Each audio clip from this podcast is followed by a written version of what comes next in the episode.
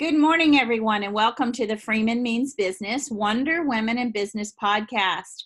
Everyone has a story, and we like to give a voice to the women whose story is moving, meaningful, and compelling. Today's guest is Erin Twamley. Erin, thank you for being here all the way from Germany. Thank you for having me. I'm looking forward to speaking with you today.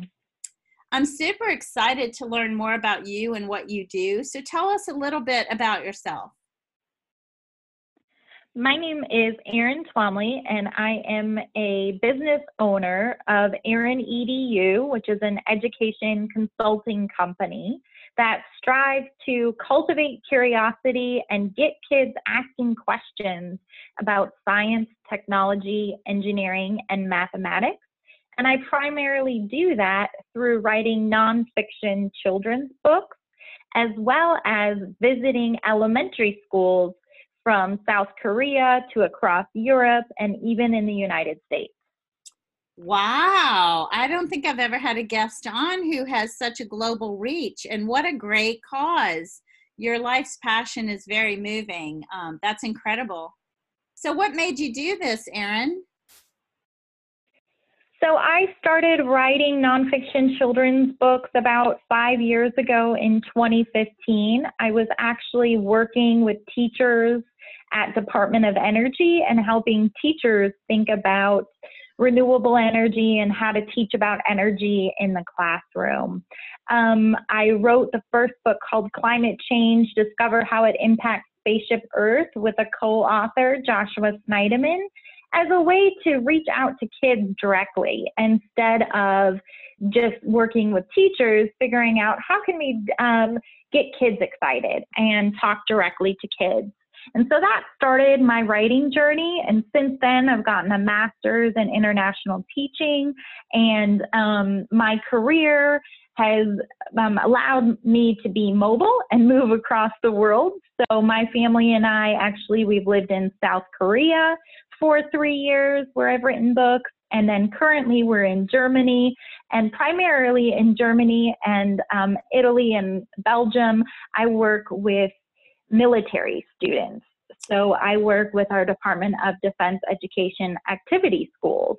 Wow. So I come from a military family. My husband is a retired um, Navy captain, a nuclear submariner. We think what you do is amazing. The military schools, um, they're sort of a, a more global they need to have a global open mindedness if you will these students because they do travel across the globe um, in, in in tours of duty and so forth. This is just incredible. I'm thinking of all the wonderful people I should connect you with. Yeah, I'm looking forward to it. And, you know, you mentioned the military community, and I always love to do a shout out um, because our military community are actually some of the greatest STEM superheroes, I like to call them people who work in science, technology, engineering, and mathematics. In fact, it was our U.S. Armed Forces that invented duct tape, for example. Um, it was our U.S. Armed Forces who invented the um, cotton white undershirt as a way to keep body heat and stay cool under military uniforms. So, some of the greatest inventions that we use just every day, we don't even um, recognize, but they come from our military community. So, one of my passions when I get to visit and work with our military students and communities is just sharing all the awesome things that are happening within that community. And I will tell you that when you ask kids, you know, if they know a scientist or if they know a mathematician or if they know an engineer, most kids in a military community might have a parent or a caregiver or um, a mom and dad of their friend um, who is working in science, technology, engineering, or math. Yes. So my husband was stationed at Pacific Command, and we still have a lot of friends in Hawaii uh, who would love what you do. Um, there's so much happening in my head right now. I'm so excited to introduce you to my universe and to host this recording with you today. So tell me a little bit about your proudest professional accomplishment. So I think my proudest professional accomplishment um, was one of the latest books that I just published actually last year in 2019. It's called Everyday Superheroes Women in STEM Careers. And as I mentioned, I write nonfiction books. And this book um, was an attempt to share who the current superheroes are of today. So often when we ask kids about scientists and mathematicians or engineers, they name, name women of the past, right? They name some women that you might know, Marie Curie, they might name Katherine Johnson, they might name Sally Ride, right? Women that we've all, you know, are trailblazers. But I really wanted to know who are the current women that are making the world a greener, healthier, um, better place. And so I spent nearly two years with my co author, Joshua Sneideman, researching 26 women who are alive and working in STEM today. And they all are women of color and women of different abilities and women of different education backgrounds who are working to make the world a better place by solving some of our biggest challenges and problems.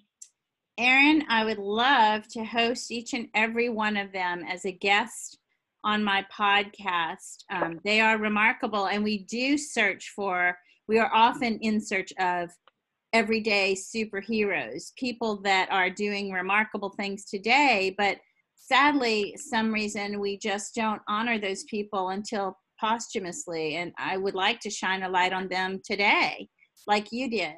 Yes.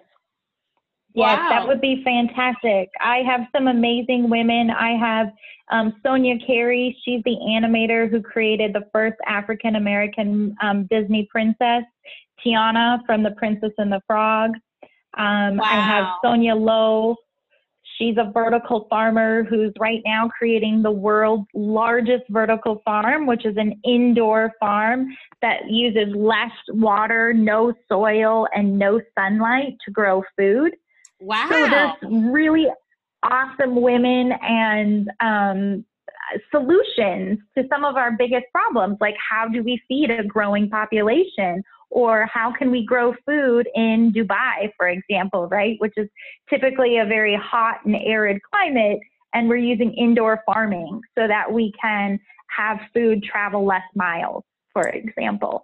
So there love- are some really awesome people. Yeah, I would love for Disney to do movies about those women. Yes, I think, you know, that is always something that is on our mind is how can we um, share real women and real careers. And there's an entire kind of movement around the Disney princesses in particular, where some different illustrators have created the princesses as different types of engineers or as different types of earth scientists.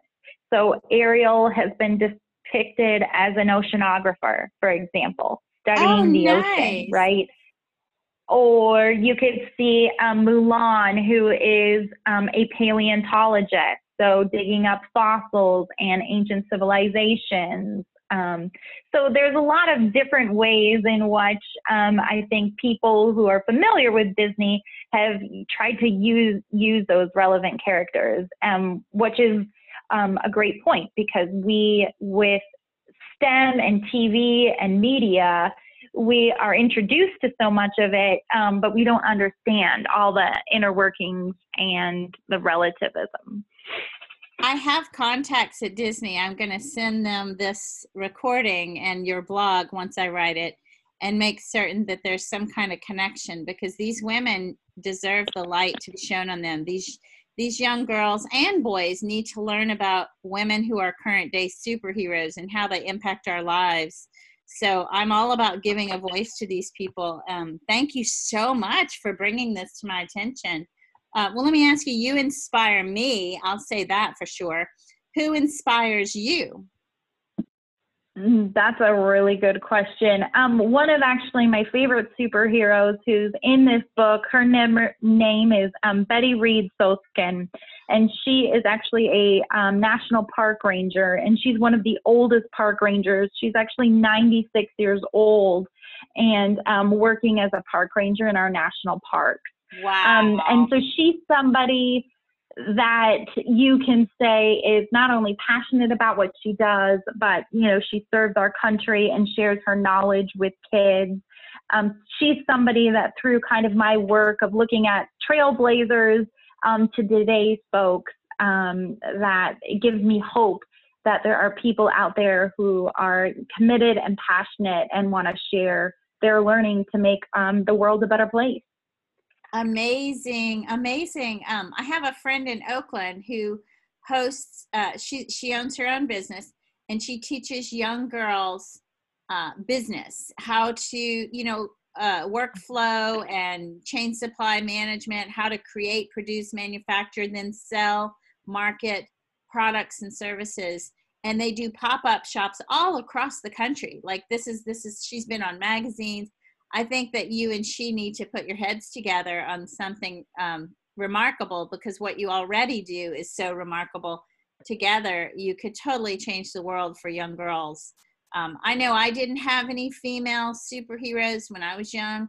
And now that I'm older and doing what I do, I learned that a lot of the things that we attribute to men were actually designed, created, invented by women and the idea was simply stolen from them. So that is why I give a voice to women because of things like that. Yes, ma'am. That is unfortunately a lot of the trailblazers in our world who are women or women of color um, in particular are often just hidden, right? Um, many of us have probably seen the movie Hidden Figures, um, and that's just such an important title because there are many figures um, and people that are leaders and involved in some of these great, you know, problem solving solutions that we're either looking to create or we've already created and we just don't know who those people are.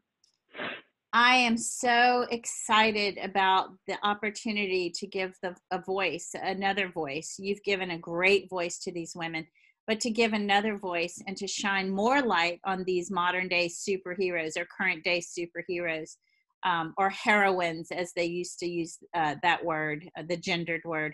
We don't use that anymore. We just say superheroes. But um, I do love this. This is like, folks, you know, when you listen to my podcast, I don't always know the guests beforehand. And I try not to research them too much because I like to be surprised on the show. Today, I am jaw dropped. Erin, you're one remarkable woman. You deserve kudos and a voice and a light all your own. Let me ask you this um, because I personally believe that women should lift one another up. What's something you recommend we do to help other women in business? So I think the number one thing that we have to do is um, support other women businesses, which means be, re, being really conscious about where we spend our money and what businesses we support, right? There are numerous businesses out there that provide a service um, and finding those women owned businesses and sharing them with your contacts, with your friends, with your network, or just financially supporting them by buying their goods and services, I think are the number one way that we can kind of um, support each other. And I think the second thing is business women like yourself, right, need to cultivate that network of like minded business women. Um, and instead of seeing us as competitors, seeing us as collaborators so that we can solve some of the world's biggest problems and make a difference. I agree 100%, Erin Twamley. Let me ask you, what has been your biggest challenge or setback, and how did you overcome that?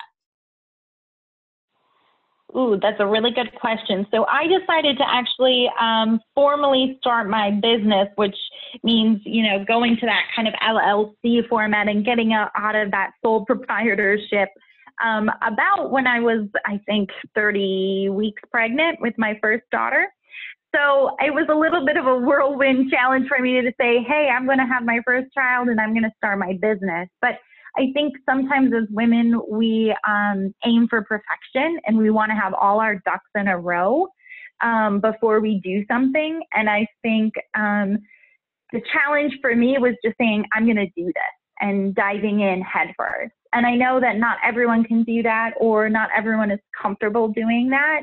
Um, but opening or creating your own business is always a risk. And so it's just calculating what risks work well for you And um, for me, it just happened to provide me with a little bit of time because I was going to take some maternity leave to be at home with my baby and launch my business um, so that I could do that full time. You are a Wonder Woman. You really are. So I'll say this women do wait for perfection oftentimes. The, the, the idea of analysis paralysis or it's not perfect yet. So I always remind ourselves, myself included, that good and done beats perfect and pending.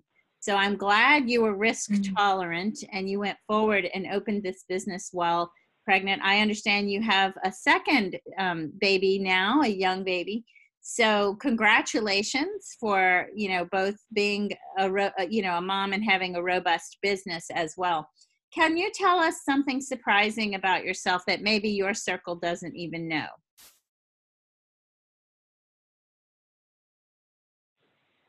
Oh, so surprising about myself um, would be that even though I write nonfiction, I spend quite a bit of time actually reading fiction books, um, which I think is kind of interesting because nonfiction books tend to tell a factual story, right? And they don't always have the um, or they don't need to have that imaginative kind of component.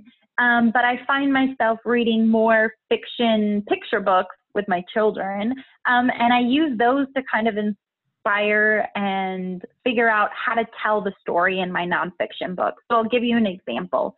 I have a book called Renewable Energy Discover the Fuel of the Future.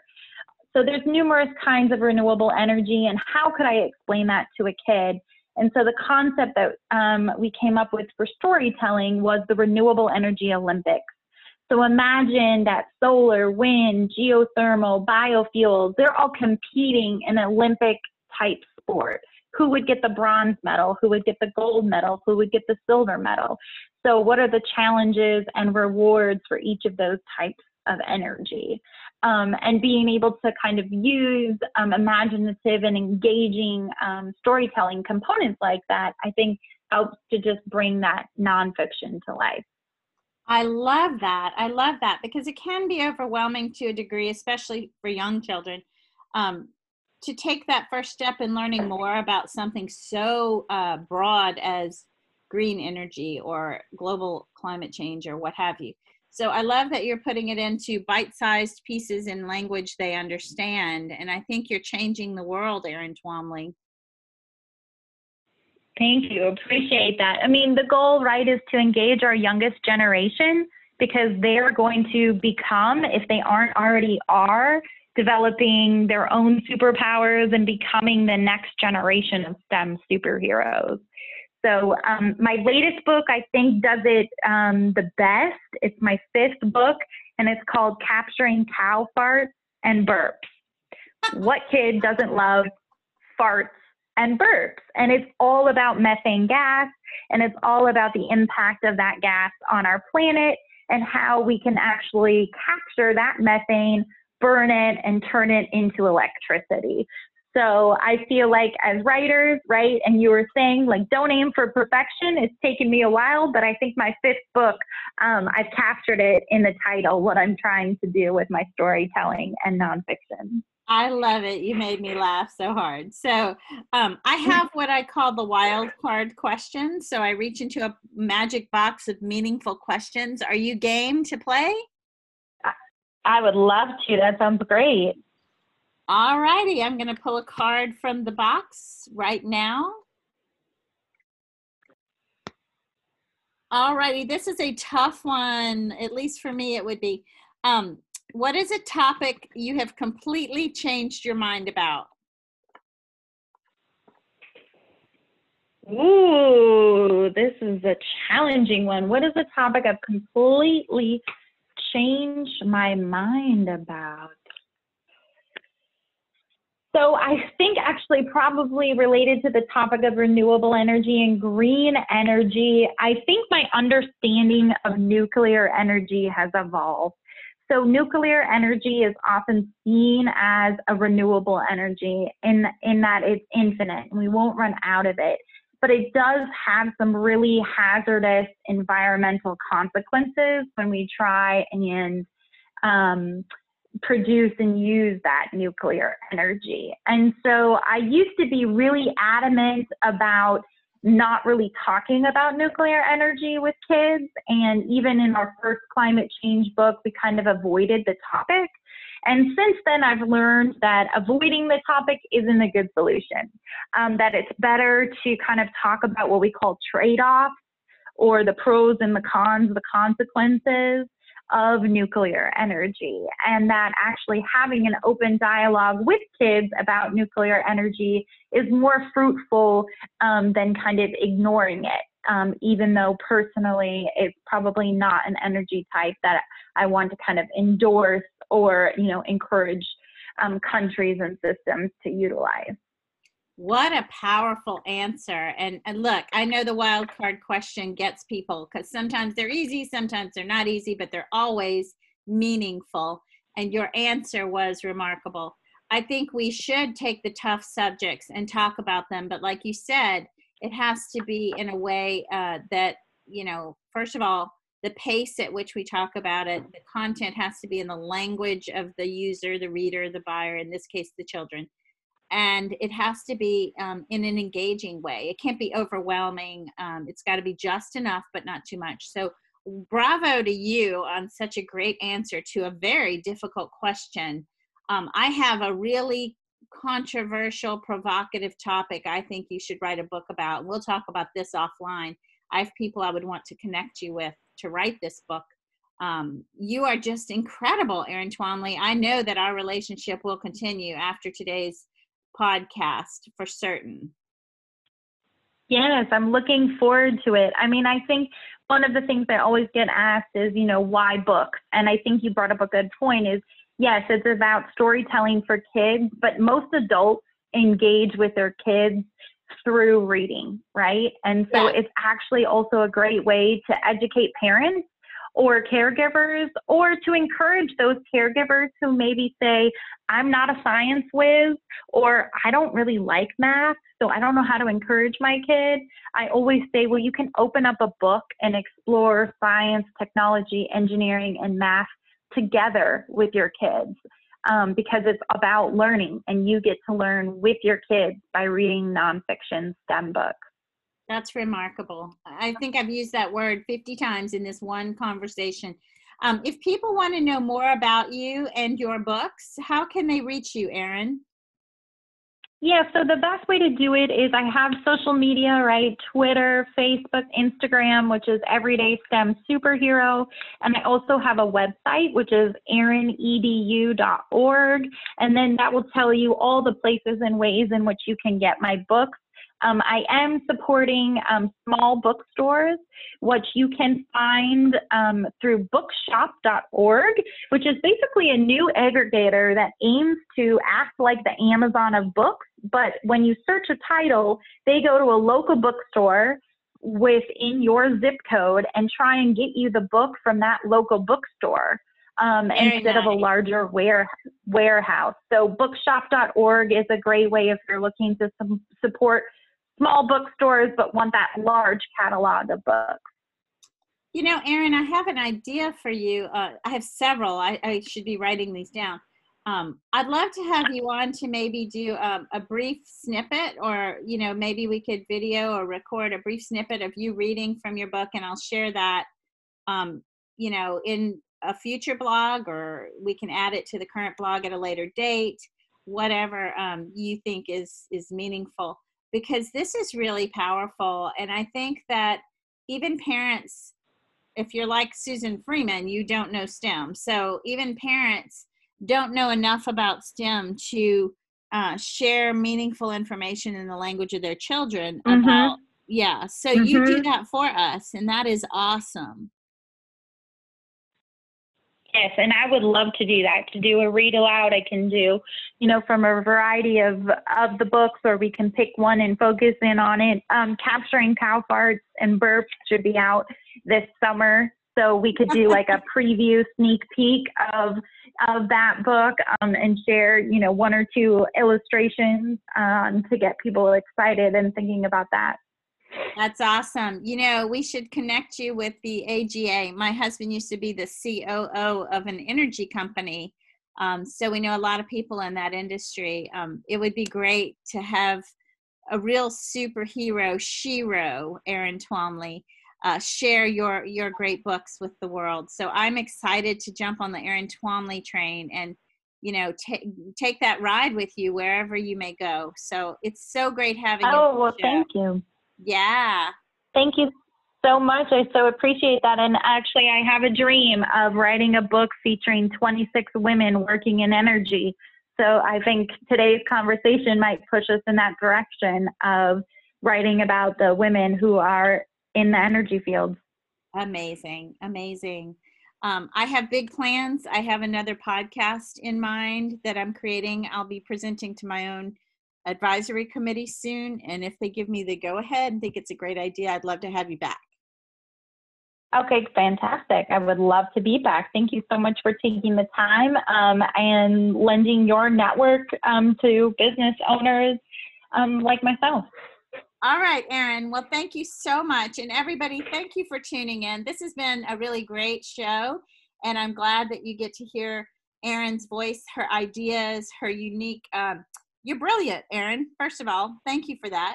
Um, and just to share your story is meaningful. So thanks for tuning in, everyone. And Erin, thank you for being here. Thank you.